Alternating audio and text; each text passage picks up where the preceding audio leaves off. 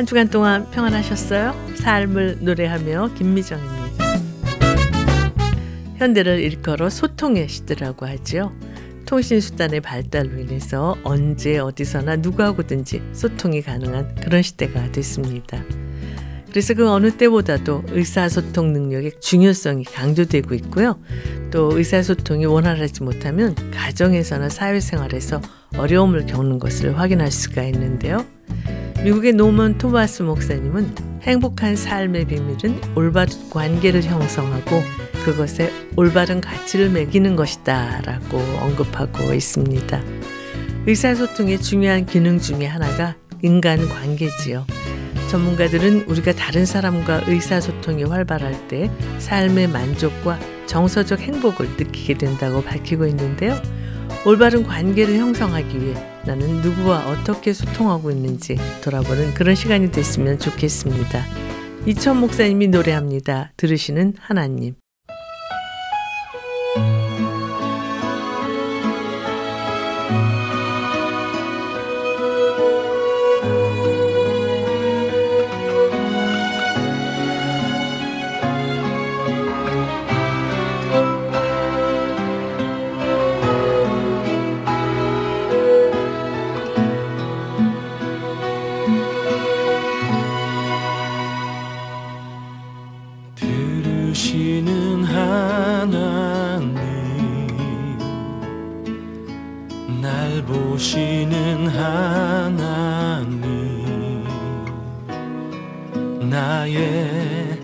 모든 것을 아시는 아름다우신 주님.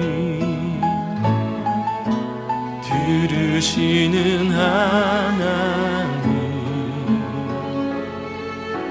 날 보시는 하나님. 나의 모든 것을 아시는 아름다우신 주님. 작은 내 몸짓도 소중하게 여기시는 하나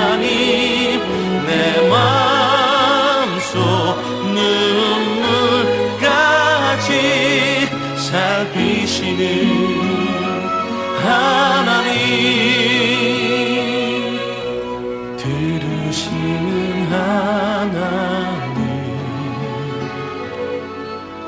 날 보시는 하나님. 나의 모든 것을 아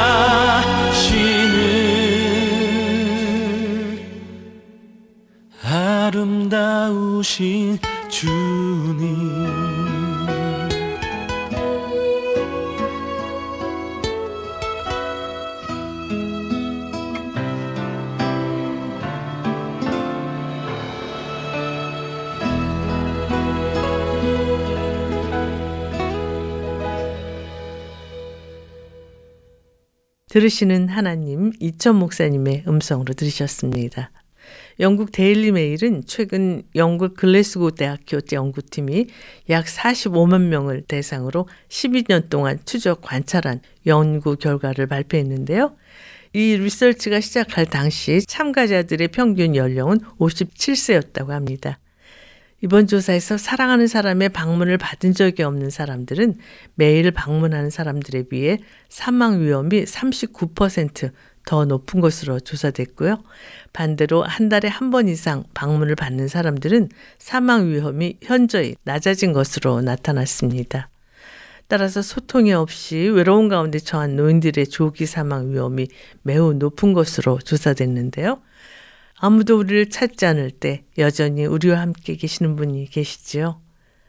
우리 소통하는 모습이 서툴러도 있는 모습 그대로 우리를 받아주시고 우리의 작은 시름에도 귀 기울이시는 하나님 아버지와의 긴밀한 소통 속에 감사가 넘치는 우리 모두가 되기를 바라면서요. 저 장미꽃 위에 있을 함께 들으시겠습니다.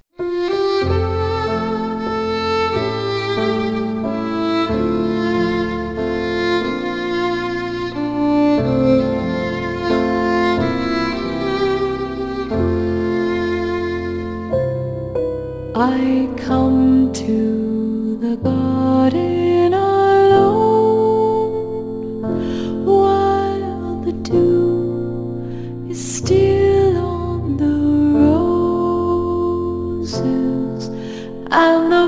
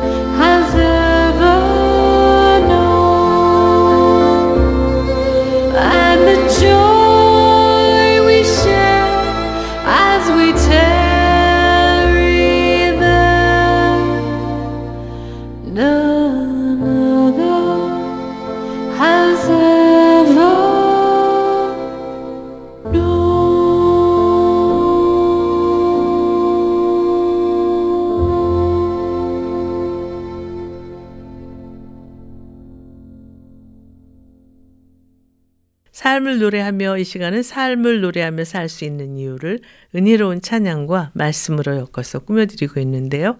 이제 말씀 있는 사랑방 코너와 함께 하시겠습니다.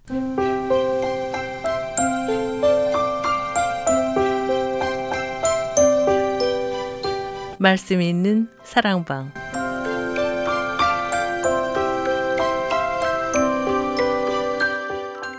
신앙생활에 꼭 필요한 주제의 말씀과 음악으로 꾸며지는 말씀 있는 사랑방. 오늘은 만남의 교회 찬양대 지휘자이신 세미올리 전도사님과 전화를 연결해서 말씀을 나누도록 하겠습니다.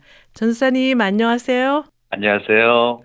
미국에서는 이번 주 목요일이 추수감사절이고요. 또 대부분의 교회에서는 오늘 추수감사주일로 지키고 있잖아요. 그렇죠. 네. 전도사님께 섬기시는 만나교회에서는 추수감사절에 특별한 프로그램이 있으신가요? 네, 저희 교회에서는 천양대가 안 서고 교회 구성원들 중에 모든 분들이 참여할 수 있게 낯선 분들도 오시고 옛날에 하시던 분들도 오시는데 연습을 해보니까 아주 새롭더라고요. 네. 찬양을 듣고 오늘 준비하신 말씀을 나눴으면 하는데요. 어떤 찬양 추천해 주시겠어요? 네, 묘한 세상 주시고 하는 찬양인데요. 제가 너무 좋아하고 안산 시립합창단이 연주합니다. 네. 한번 들어보시죠.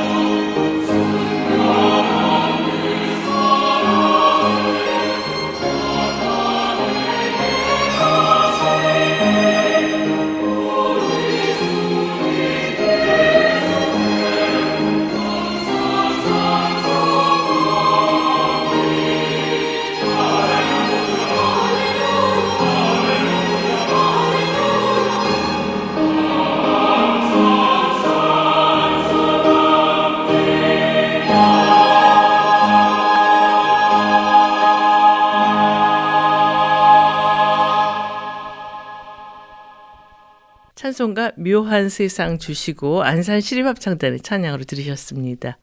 전사님은 오늘은 어떤 주제로 말씀을 준비하셨어요?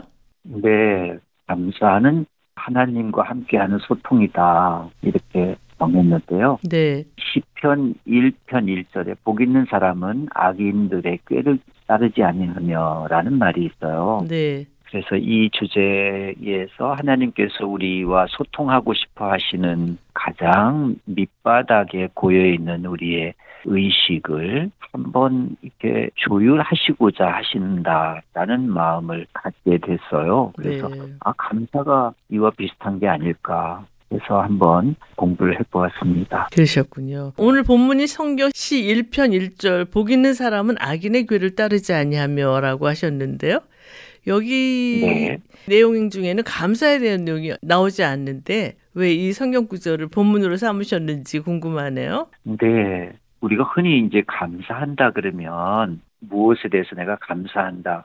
약간 관계적인 말이잖아요. 네. 그런데 이제 그 관계적인 것은 외적인 거고 음, 그거보다 아래에 숨어져 있는 게 있는 것 같아요. 네. 그러니까 하나님과 마치 바다에 떠 있는 빙산처럼 위에 떠 있는 건 얼마 안 되지만 그 아래에는 엄청난 빙산이 숨겨져 있잖아요. 네. 그래서 우리가 하나님과 함께 걷고 하나님을 따르고 하는 것의 대부분이 겉으로 살짝 감사의 형태로 나타날 뿐이지 사실은 그 엄청난 소통의 그 중심에는 감사의 내용이 숨겨 있다. 저는 그것이 경외가 아닌가 그렇게 생각하게 됐어요. 네. 그래서 시 2편 11절에 보면 시 1편에서 복 있는 자와 아주 대비되는 말로 경외라는 말이 나와요. 제가 한번 읽어볼게요. 네. 여호와를 경외함으로 숨기며 떨며 즐거워할지어다.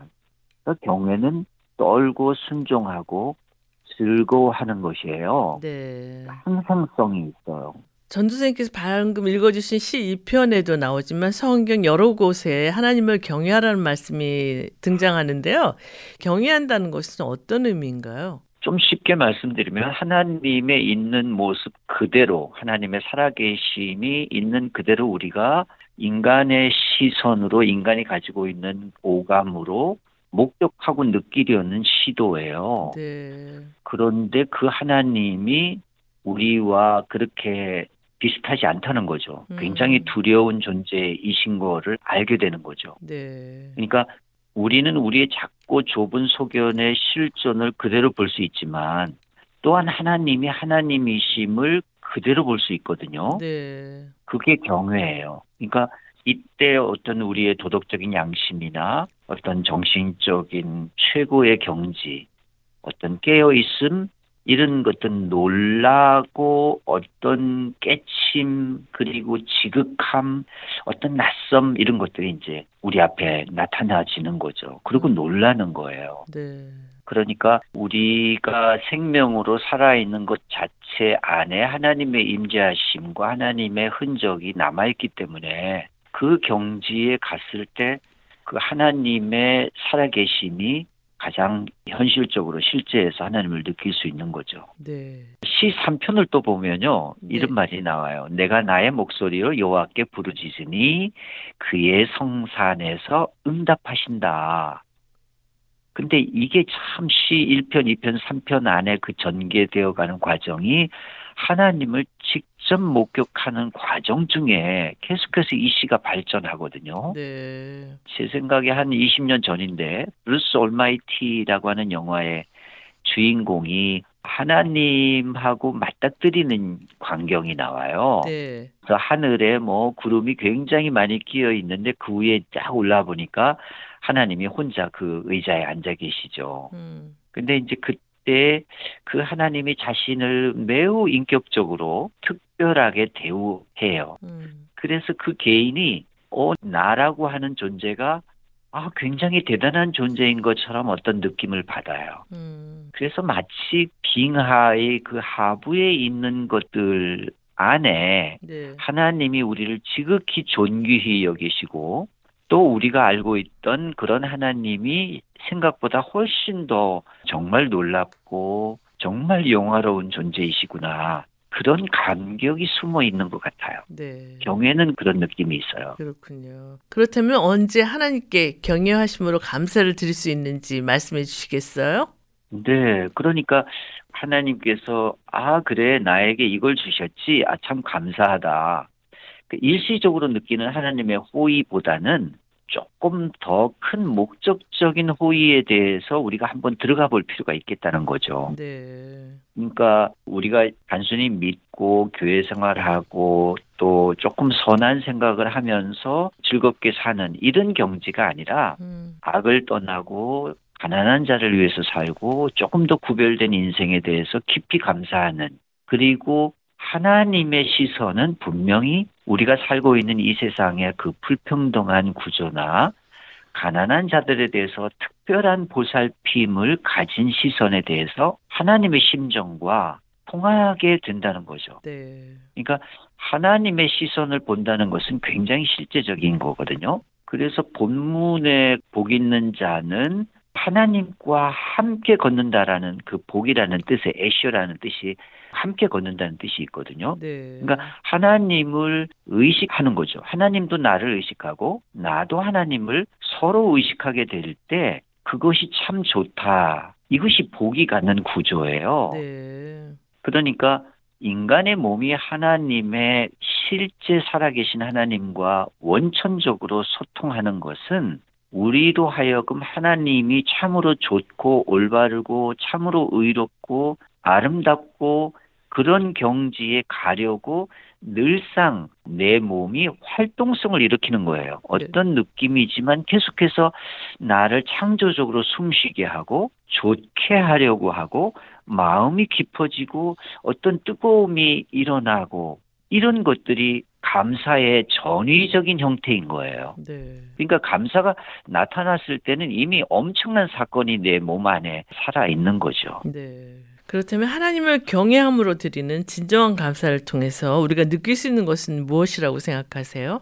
어, 우선은 그 깊은 감사를 우리가 느끼려면 사실 하나님과 오랜 교제가 있어야 하는 게 전제되기는 하지만 네. 우리가 그렇게 일상생활에서 뭐 깊이 말씀을 읽고 오랫동안 기도하고 수도사처럼 이렇게 이제 생활하기는 어렵지만 음. 적어도 감사를 하면서 자기 중심적인 사고 틀 그리고 자기 이익을 극대화하려고 그것에 아주 집착하고 뭐 이런 것들에 대해서 사실은 감사하는 마음 자체가 그런 자기 중심적인 감수성에서 해방시킨다는 거예요. 네. 그러니까 어떤 무상의 무질서 같은 거를 보상이 있는 질서로 그런 높은 수준으로 옮겨가게 하는 것 같아요. 네. 그러니까 하나님의 영이 우리에게 주신 하나님의 그 선하심을 돕는 것 같아요. 음. 이때 경외가 일어나요. 저의 경우에는 네.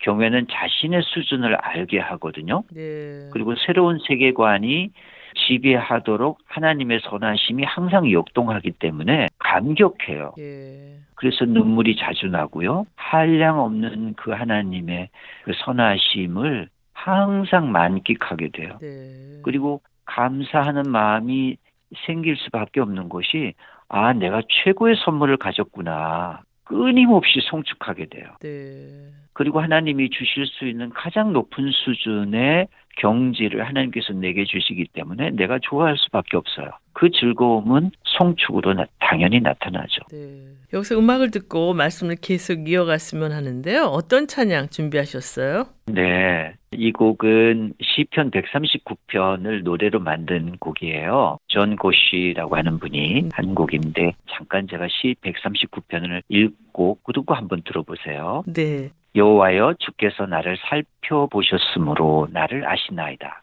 주께서 내가 앉고 일어섬을 아시고 멀리서도 나의 생각을 밝히 아시오며 나의 모든 길과 내가 놓는 것을 살펴보셨으므로 나의 모든 행위를 익히 아시오니 여호와여 내 혀의 말을 알지 못하는 것이 하나도 없으시니이다. 이것은 정말 하나님이 나를 알고 있다는 뜻은 내가 하나님과 깊이 교제하고 있다는 거거든요. 네. 웨스트민스터 수도원의 그 수사들이 노래하거든요. 네. 한번 들어보시죠.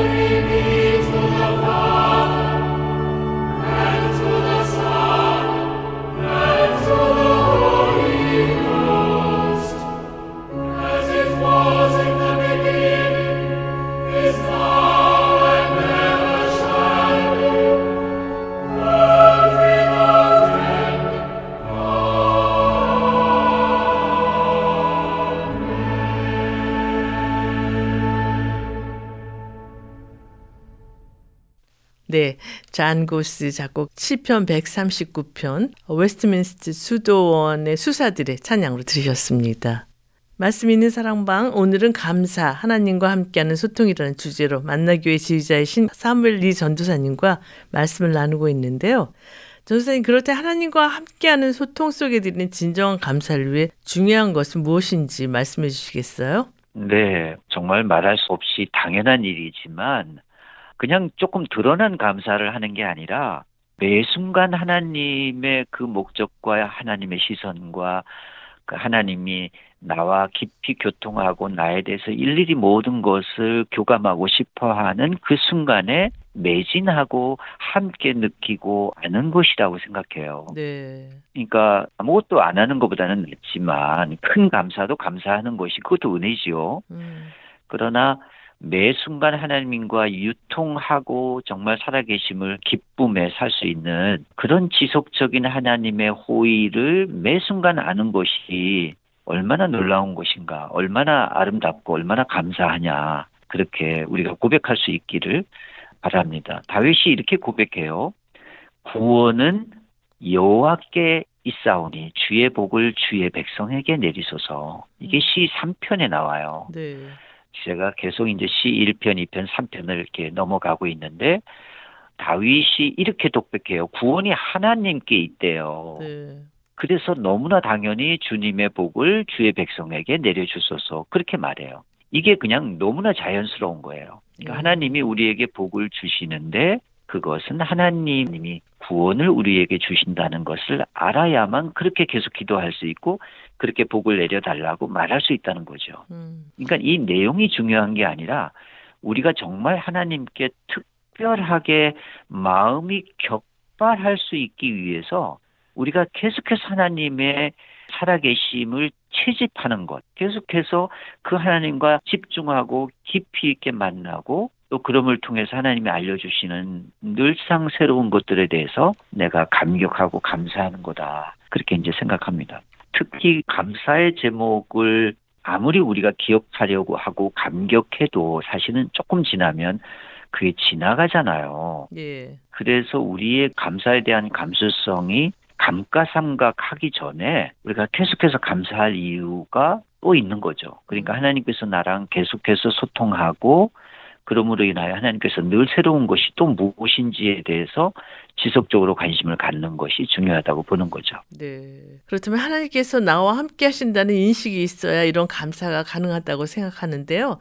하나님께서 나와 동행하신다는 사실을 어떻게 확인할 수 있을까요? 네, 이게 좀 어려운 문제예요. 근데 어, 사실은 신앙인에게는 이게 실존의 문제죠. 왜냐하면 우리가 하나님이 안 계시다고 한다면 우리가 지금 얼마나 어리석은 삶을 살고 있는 거예요. 그렇죠? 네. 그런데 주께서 나와 함께 동행하신다는 이 지식은 그분을 의식하는 어떤 열기가 우리 마음 속에 그 감수성이 높아질 때 고조되거든요. 네. 그러니까 하나님께서 굉장히 발전적으로 시, 이 사편에서는 이 말씀을 하시는데요. 여호와께서 자기를 위하여 경건한 자를 택하신 줄 너희가 알지어다. 내가 그를 부를 때에 여호와께서 들으시리로다. 이렇게 말씀하세요. 네. 그러니까 하나님을 의식하고 하나님이 살아계신다고 하는 지식과 또 그것을 통해서 우리의 숨겨져 있는 하나님이 살아계시다라고 하는 감수성의 그 열기가 높아지려면 경건한 삶을 살으라는 거예요. 음. 그러면 또 경건한 건 뭐냐? 이걸 우리가 알아야 되잖아요. 네. 근데 이제 내가 경건에 있을 때 하나님은 나를 택하신다고 하셨으니까 사실은 경건은 나를 가까이 할 때 경건할 수 있다고 알려주시거든요. 네. 그렇다면 하나님께서 동행하시는 감수성은 경건의 삶으로부터 온다고 하셨는데요. 네. 경건은 배워서 하는 것인가요? 아니면 마음에서 하는 것인가요? 사실은 두 가지 다일 수도 있고요. 음. 근데 우리가 보통 그 몸이 경험해서 아는 지식이 있죠. 네. 그리고 다른 하나는 배워서 아는 지식이 있어요. 음. 근데 경험의 지식은 쉬 잊혀지지 않지만 배워서 아는 지식은 감수성이나 어떤 의지가 섞이지 않아서 시간이 지나면 그냥 그런가 보다 그렇게 해요. 네. 그러니까 배워서 말씀을 읽고 그런가 보다 해서 얻는 지식은 참 지식 같지 않아요. 약간 음. 간접적인 지식일 뿐이에요. 네. 또 이런 간접적 지식이 쌓여서 그 지식의 전모를 안다고 해서 그 지식이 다 채워지면 우리의 감수성이나 우리의 몸의 지식이 고조되고 또 뭐 감격하고 격발하는 게 아니라 이거는 직접 그 지식을 경험하는 게 굉장히 중요해요. 그러니까 하나님이 직접 운행하시고 있는 동안 내 몸의 지식이 내 몸의 의지가 고조되고 감격하고 격발해야 돼요. 네. 그러려면 결국은 하나님과의 교제의 시간이 길어질 수밖에 없고 더 집중해질 수밖에 없고 또 아무도 방해받지 않는 그 시간에 더 조용한 시간에 더 은밀한 시간에 하나님과 만날 것을 요구하고 계시는 것 같아요. 네. 선사님, 하나님과 동행하며 매 순간 그분을 인해 감사하는 전적인 주체가 될 수 있었던 성경의 인물이 있으면 소개해 주시겠어요? 네, 말할 것도 없이 다윗이죠. 음, 그런데 제가 다윗이라고 말씀드리면서 다윗이 얼마나 감사한 사람이었는지를 한번 볼 필요가 있는데요. 네. 여호와여 주께서 나를 살펴보셨으므로 나를 아시나이다. 아까 웨스트민스터 콰이어가 불렀던 그 노래의 가사 내용인데요. 네. 여기서 이 시편 내용을 들으면 마치 다윗이 바로 코앞에서 하나님을 바라보고 얘기한다는 느낌을 갖게 돼요. 음, 그래서 정말 우리가 감사한다는 말이 무엇인지를 알려면 사실 감사의 반대가 무엇일까를 알면 조금 더 분명해져요. 네. 감사의 반대는 사실은 교만이에요. 그 교만이 추구하는 건 자기거든요. 네. 감사가 추구하는 것은 타자예요. 나 밖에 누군가가 있다는 거거든요. 네. 그러니까 교만은 서로를 받아들이는 게 아니에요. 음, 그러니까 하나님을 낮게 취급해요. 멀리 있게 만들어요. 그리고 자신은 가까이 놓고 자신은 하나님보다 높이 취급해요. 그러니까 결국은 감사의 반대쪽에 가면 나쁜 영이 있어요. 네. 그러니까 실제로 우리는 하나님을 멀리하면 하나님은 나보다 중요하지 않은 분이라고 취급하는 것을 잘 몰라요. 음, 사실은 더 구체적으로 매 순간 자기 생각에 매진하다 보면 하나님이 내 지근에 계신다. 즉 타자가 바로 코앞에 계신 것을 폭력적으로 무시한다는 걸 알지 못해요. 음, 오늘날의 개인주의를 한번 반추해 볼 필요가 있는데요. 네. 2차 대전에 수많은 젊은이들이 뽑히기도 전에 개죽음을 하잖아요. 네. 근데 그 당시에 젊은이들의 자아는 공동체 안에서 정말 자기가 중요한 사람으로 인정받기를 원했어요. 공동체가 굉장히 중요했어요. 네. 물론 개인이 있어요. 공동체 안에 개인.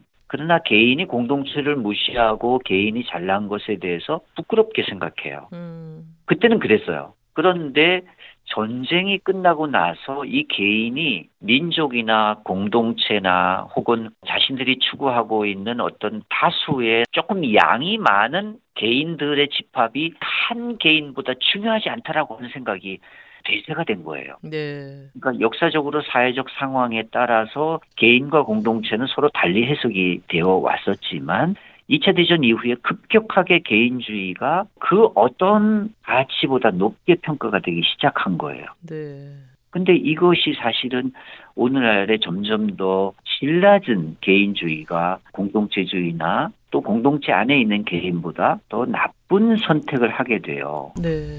그렇다면 이런 개인주의 세계관을 갖고 있는 사람들이 감사의 삶에는 어떤 모습을 보이나요? 네, 하나님을 멀리 하게 되니까 자기보다 하나님과 가난한 자들을 멀리 있게 놓아두게 되는 거예요. 음, 그러니까 하나님의 시선을 절대로 볼 생각이 없어요. 네. 그러니까 하나님은 가난한 자와 이 세상으로부터 소외받는 사람들에게 시선이 가 있는데 거기에 관심과 시선을 빼앗은 거죠. 예. 사실은 도둑질한 거예요. 그러니까 하나님이 계시다라고 하는 것은 하나님이 안쓰럽게 바라보시는 타자에 대해서도 음, 함께 동행해야 되는 건데 교만은 이것을 싫어해요. 예. 그리고 이제 소득이 3만 불이 넘으면 개인주의가 자연스럽게 귀찮아지는 개인주의로 바뀌어요. 그래서 음. 아주 질 낮은 개인주의로 바뀌기 때문에 예배에 가보면 찬양을 안 하는 사람들이 많아져요. 그냥 간신히 예배 보러 와준 거예요. 음, 그러니까 이게 귀찮은데 왜 자꾸 노래하라 그러냐 이렇게 되는 거죠. 그러니까 네. 찬양이 서서히 하나님 나라와도 멀리 가 있는 거죠. 네. 자신이 여전히 주인이에요. 음. 음악을 듣고 말씀을 계속 나눴으면 하는데요. 어떤 곡 함께 들을까요? 네.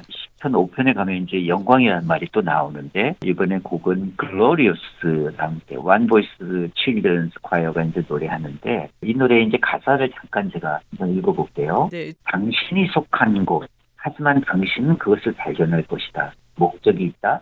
그것은 당신 안에 있다. 이런 말이 있어요. 네. 그러니까 우리 안에 가장 신비한 어떤 곳에 찾아가 계신다는 뜻이에요. 음. 영광스러움은 그런 거라는 거예요. 영광은 우리가 세상에서 볼 수 없는 거잖아요. 네. 그런 아름다움을 이 찬양 속에 발견할 수 있습니다. 한번 들어보시죠. 네.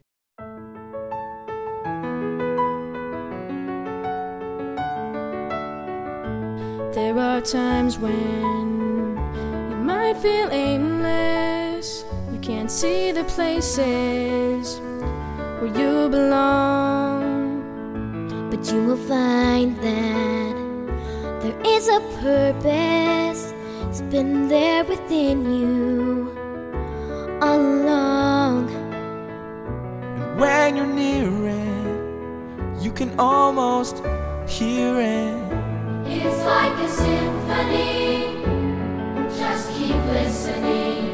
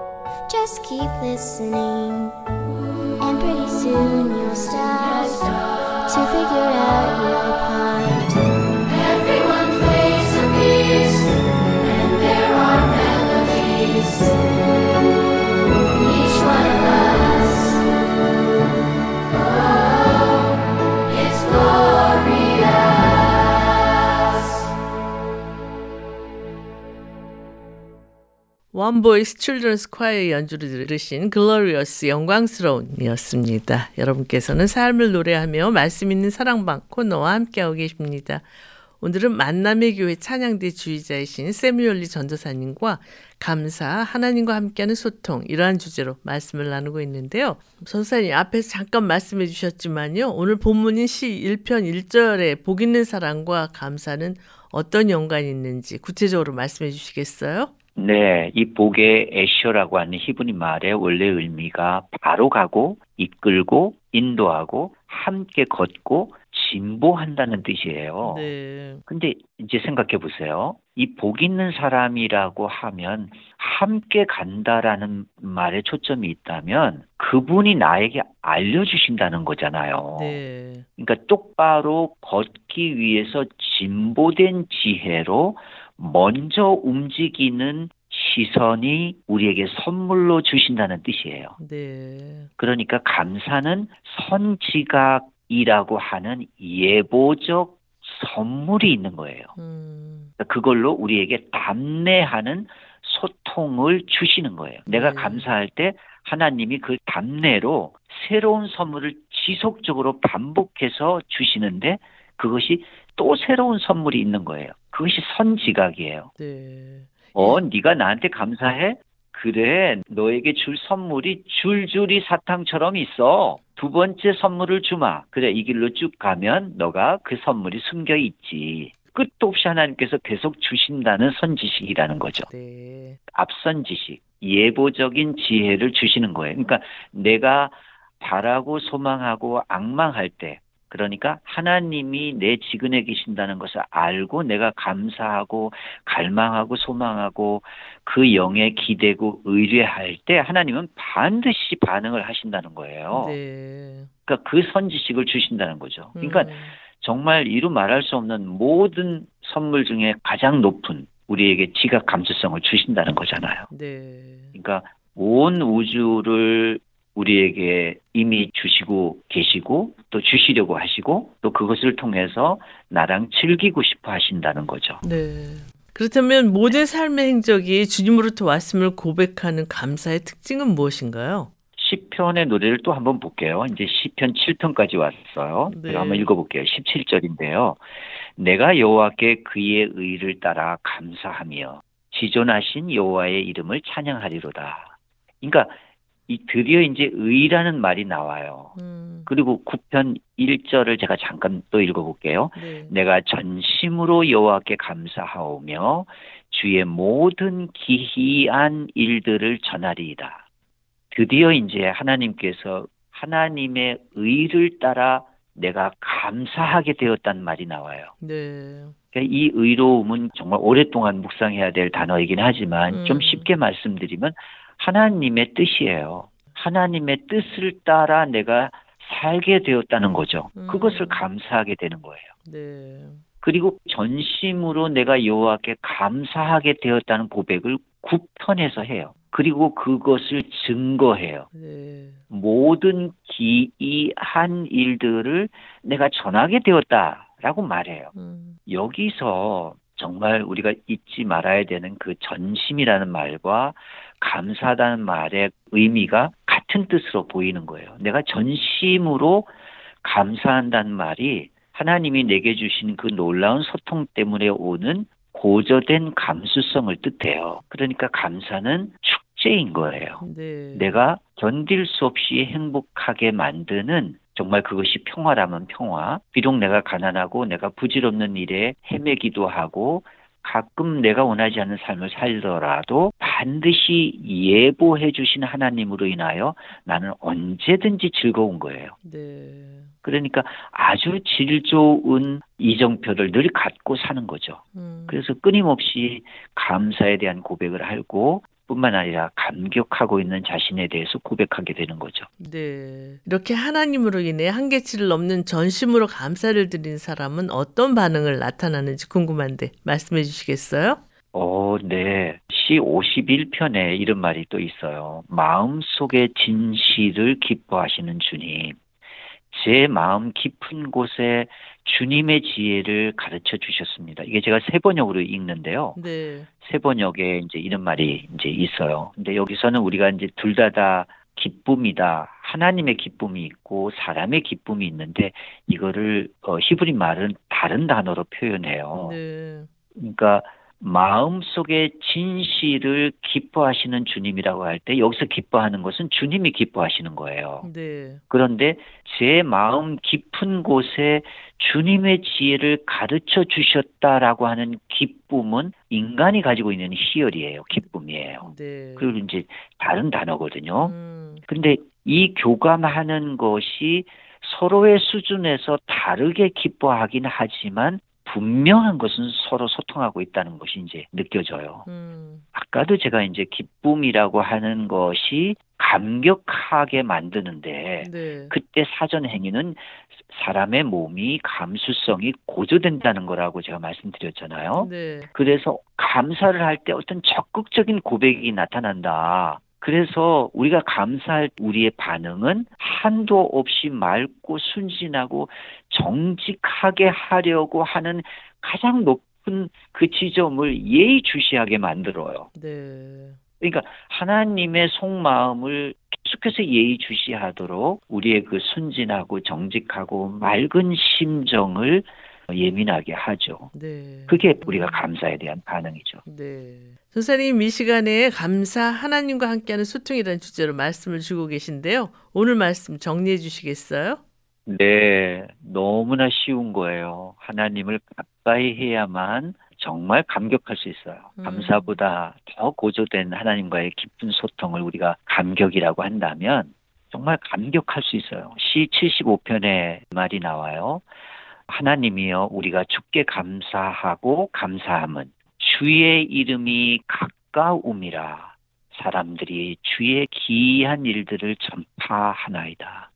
여기서도 이제 가깝단 말이 나와요. 음. 그러니까 결국은 하나님과 내가 가까이 갈 때 그의 이름이 얼마나 감사하고 감사한지 알 수 있다는 거죠. 네. 예배 드리는 것은 공적인 관계잖아요. 근데 이게 가깝단 말은 굉장히 사적 관계를 뜻해요. 음. 그러니까 하나님의 몸과 인간의 몸이 가까이 계시도록 간절해지는 관계를 뜻해요. 네. 하나님을 경외했던 성세 인물들이 하나님이 가깝게 있다고 느낀 성경 말씀이 있으면 소개해 주시겠어요? 네, 굉장히 많은데 제가 말씀으로 한번 읽어볼게요. 네. 여호와의 말씀이니라 나는 가까운 데 있는 하나님이요. 어, 이거는 에- 예레미야 얘기입니다. 그 다음에 시 119편에 여호와여 주께서 가까이 계시오니 이 말이 고백해요. 음. 또 이사야서에서는 너희는 여호와를 만날 만한 때에 찾으라.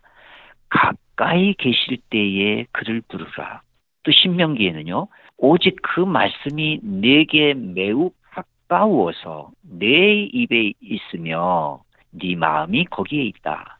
그렇게 얘기해요. 네. 그리고 시 34편에는 여호와는 마음이 상한 자를 가까이 하시고 충심으로 통회하는 자를 구원하신다. 근데 이 가까이란 말에 정말 엄청난 비밀이 있어요. 그러니까 내가 그 이름을 가까이 부르자 하나님께서 가까워졌다. 이거에 대한 언지를 계속해서 주고 있어요. 네. 그래서 우리가 감사하다 할 때 하나님이 살아계심을 우리가 목격하고 그것에 대해서 놀라워하고 감격해하고 다음 선물이 계속해서 예비된 것을 즐거워하고 뿐만 아니라 내가 내 세상에서 이렇게 저렇게 분주하고 분산되고 그 감격이 희미해질지라도 계속해서 다음 선물을 기대하고 하나님과 가까이 가는 것만이 정말 감사할 수 있는 또 하나님과 깊이 소통할 수 있는 길이다. 그렇게 볼 수 있겠습니다. 네. 선생님과 말씀을 나누다 보니까 아쉽게도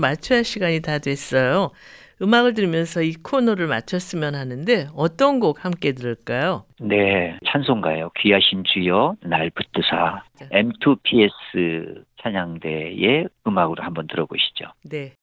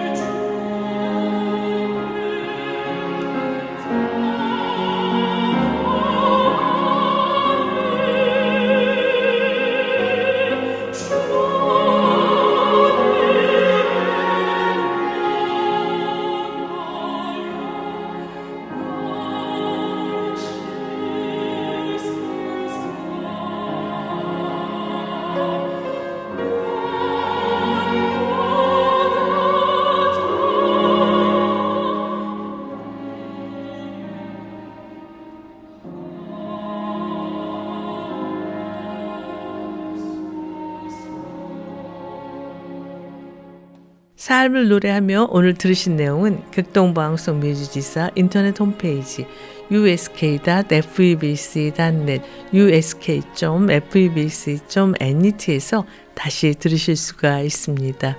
오늘 방송을 들으시고 궁금하신 점이나 극동방송 사역에 대해 관심 있으신 분은 연락 주십시오.